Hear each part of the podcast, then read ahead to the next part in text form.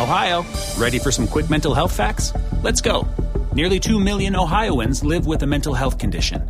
In the U.S., more than 50% of people will be diagnosed with a mental illness in their lifetime. Depression is a leading cause of disability worldwide. So, why are some of us still stigmatizing people living with a mental health condition when we know all of this? Let's listen to the facts and beat the stigma. Ohio, challenge what you know about mental health at beatthestigma.org. Hey, cuz, welcome to the next episode of How Good It Is. And today we're going to take a look at a number one song from a band that didn't think it should be a single. How good it is. Hi there, I'm Claude Cole, and I got some Beatles trivia uh, for ye today. And this one I got from the folks at SiriusXM's Beatles channel. What do the Beatles songs Can't Buy Me Love, Don't Bother Me, and Give Peace a Chance have in common? There are probably other songs that fit into this bucket, but these three are known for sure. At any rate, I'll have the answer for you near the end of the show. In 1966, the powerhouse writing team at Motown of Brian Holland, Lamont Dozier, and Eddie Holland were writing songs for the Four Tops' fourth album. By this point, they'd written a ton of hits for the Four Tops and other artists, and they were starting to flex their writing muscles a little bit. But thematically, the team had long discussions about what women want. Lamont Dozier once said, quote, We all three agreed that they wanted someone to be there for them through thick or thin and be there at their beck and call, unquote. In the book Anatomy of a Song, Dozier explains that he wanted to write an emotional journey with sustained tension, like a bolero. So to do this, he had the song switch keys from one section to another. Now, a lot of songs will do that, but in this case, what Dozier did was to put the verses in a minor key to give it a little bit of a sad sack, almost Russian feel. I should note here that writing and performing a song in a minor key doesn't automatically make it a sad song uh, Van Morrison's Moondance, for instance, that's in a minor key. But if you take a song you know that's kind of happy and upbeat and you change it into a minor key, often by playing everything just one note over, you get a very different kind of sound.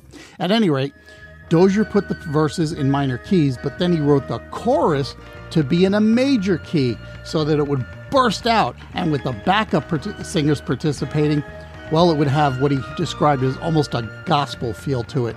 He and Eddie Holland worked on the lyrics together, trying to get them to sound like they'd been thrown down vocally.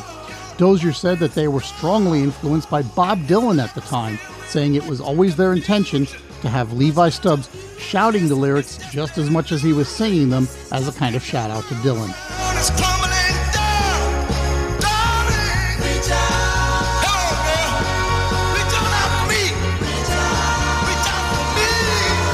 Four top singer Duke Fakir said in a 2013 interview that Eddie Holland realized that when Stubbs hit the top of his vocal range, it sounded like somebody hurting, so he purposely had Stubbs singing way up there. You can hear him doing that and I Can't Help Myself as well. According to Fakir, quote, Levi complained, but we knew he loved it. Every time they thought he was at the top, he would reach a little further until you could hear the tears in his voice, unquote. What's more, the line, just look over your shoulder, was something he threw in spontaneously. And while it's not documented, I'd be willing to believe that when Stubbs does that ha right before the chorus, that was his idea too. It's a great way of relieving the tension from the vocals having disappeared for a few beats.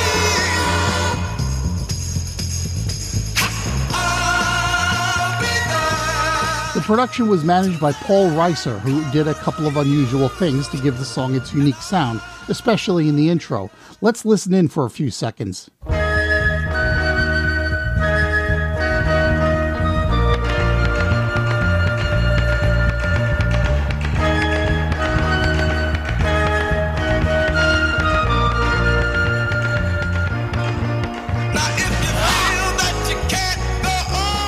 What you're hearing there is both a flute and a piccolo. That flute, by the way, is played by a young lady named Dayna Hartwick. And I don't say young lady to be condescending, but to be factual, because Hartwick was only 13 at the time. But the other thing worth noticing is that drum beat that sounds a little bit like horses' hooves. Riser achieved that sound by using timpani mallets to strike a tambourine whose bells had been removed. Because a tambourine has a very stiff head, kind of like a bongo, the sound you get is very hard rather than the ringing boom you get from a typical drum. And while some people swear they're hearing wood blocks being struck together, they'd be wrong. What they're hearing is hands slapping the back of a wooden chair. Overall, it was a very different sound from anything that Motown had done up until that point, and some say that this song represents the bridge between Motown's earlier pop song and the later psychedelic, socially conscious sound of the later half of the decade. Oddly enough, when the Tops heard the finished product, they didn't think much of it. In fact, they asked Motown head Berry Gordy not to release it as a single, arguing they were just experimenting. But Gordy not only released it, he made it the title track for their fourth album and the opening track for that album. For what it's worth, Duke Fakir said he was driving when he heard the song on the radio for the first time, and he drove himself back to Motown to tell Gordy, hey, don't listen to us about what to release anymore. Reach Out, the album, also had all the songs Seven Rooms of Gloom, Standing in the Shadows of Love, Bernadette, and I'll Turn to Stone on it as Holland Dozier Holland tracks, along with the Four Tops covers of If I Were a Carpenter and Walk Away Renee, plus a couple of songs originally sung by the Monkees. Despite this slightly weird attempt at crossover for the group, it's practically a greatest hits album, and it's the last one that Brian Holland and Lamont Dozier produced for the Four Tops, although they did collaborate on a couple of singles the following year before the writing trio got into their royalty dispute with Berry Gordy and left the label to form Invictus Records.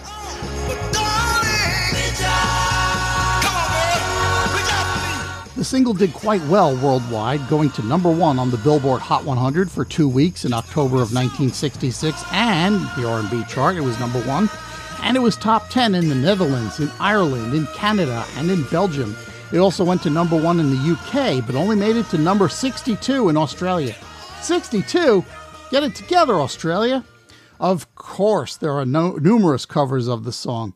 Diana Ross covered it in 1971 on her album Surrender, and it made it to number 29 on the Billboard chart. Gloria Gaynor recorded it in 1975, and it was the third single off her Never Can Say Goodbye album. That one became an international hit, although it only reached number 60 in the US. Number 60? Get it together, United States.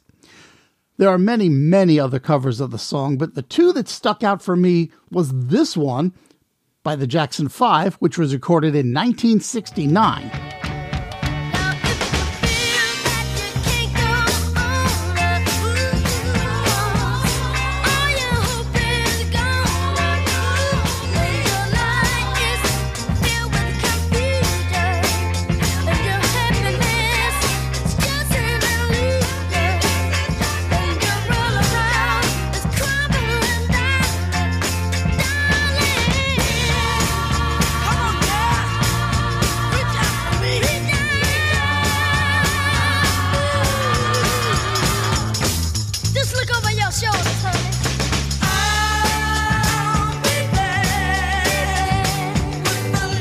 And this one by the Hollies, which was recorded in 1966.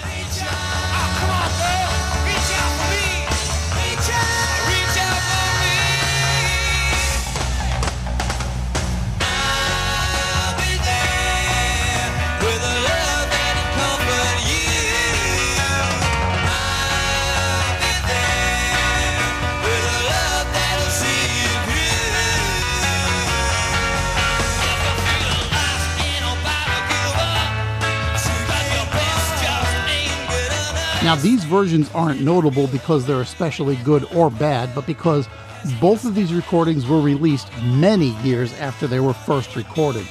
The Jackson 5 version was recorded in 1969, but it wasn't released until 1995 as part of a Jackson 5 retrospective collection. And the Hollies version was finally released in 2005 as a bonus track to the CD called For Certain Because. If that one sounds a little bit rough, well, that's because it's a recording of a concert performance that they were doing in Stockholm, Sweden. And now it's time to answer the trivia question. Back on page two, I asked you what the Beatles songs Can't Buy Me Love, Don't Bother Me, and Give Peace a Chance have in common.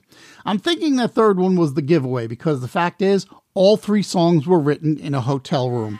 Can't Buy Me Love was written at the George V Hotel in Paris by Paul McCartney because I Want to Hold Your Hand had just released number one in the United States and the Beatles were under pressure to come up with a new single.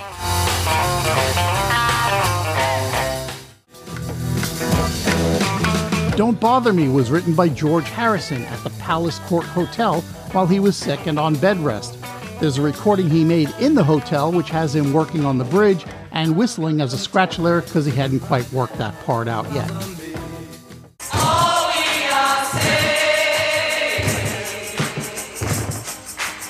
And of course, Give Peace a Chance was written and recorded by John Lennon and Yoko Ono at the Queen Elizabeth Hotel in Montreal while he and Yoko were doing the Bed In for Peace in 1969.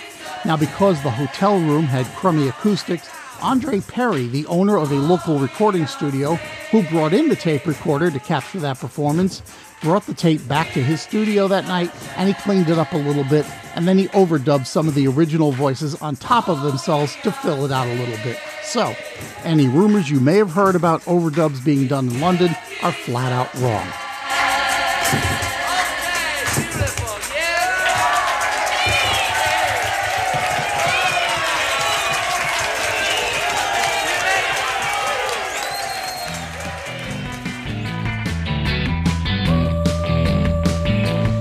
And that, my friend, is a full lid on another edition of How Good It Is. If you're enjoying the show, hey, you made it this far, right? Please take the time to share it with someone and maybe even leave a rating, or better yet, a review somewhere. And now you can support the show over at patreon.com slash how good it is.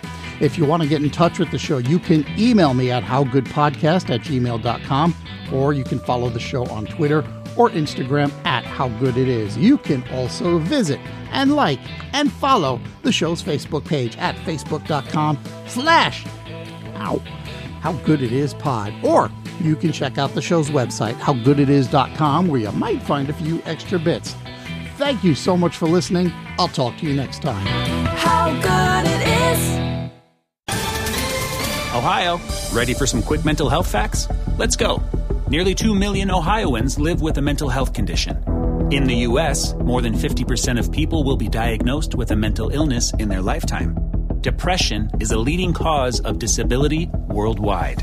So, why are some of us still stigmatizing people living with a mental health condition when we know all of this? Let's listen to the facts and beat the stigma. Ohio, challenge what you know about mental health at beatthestigma.org.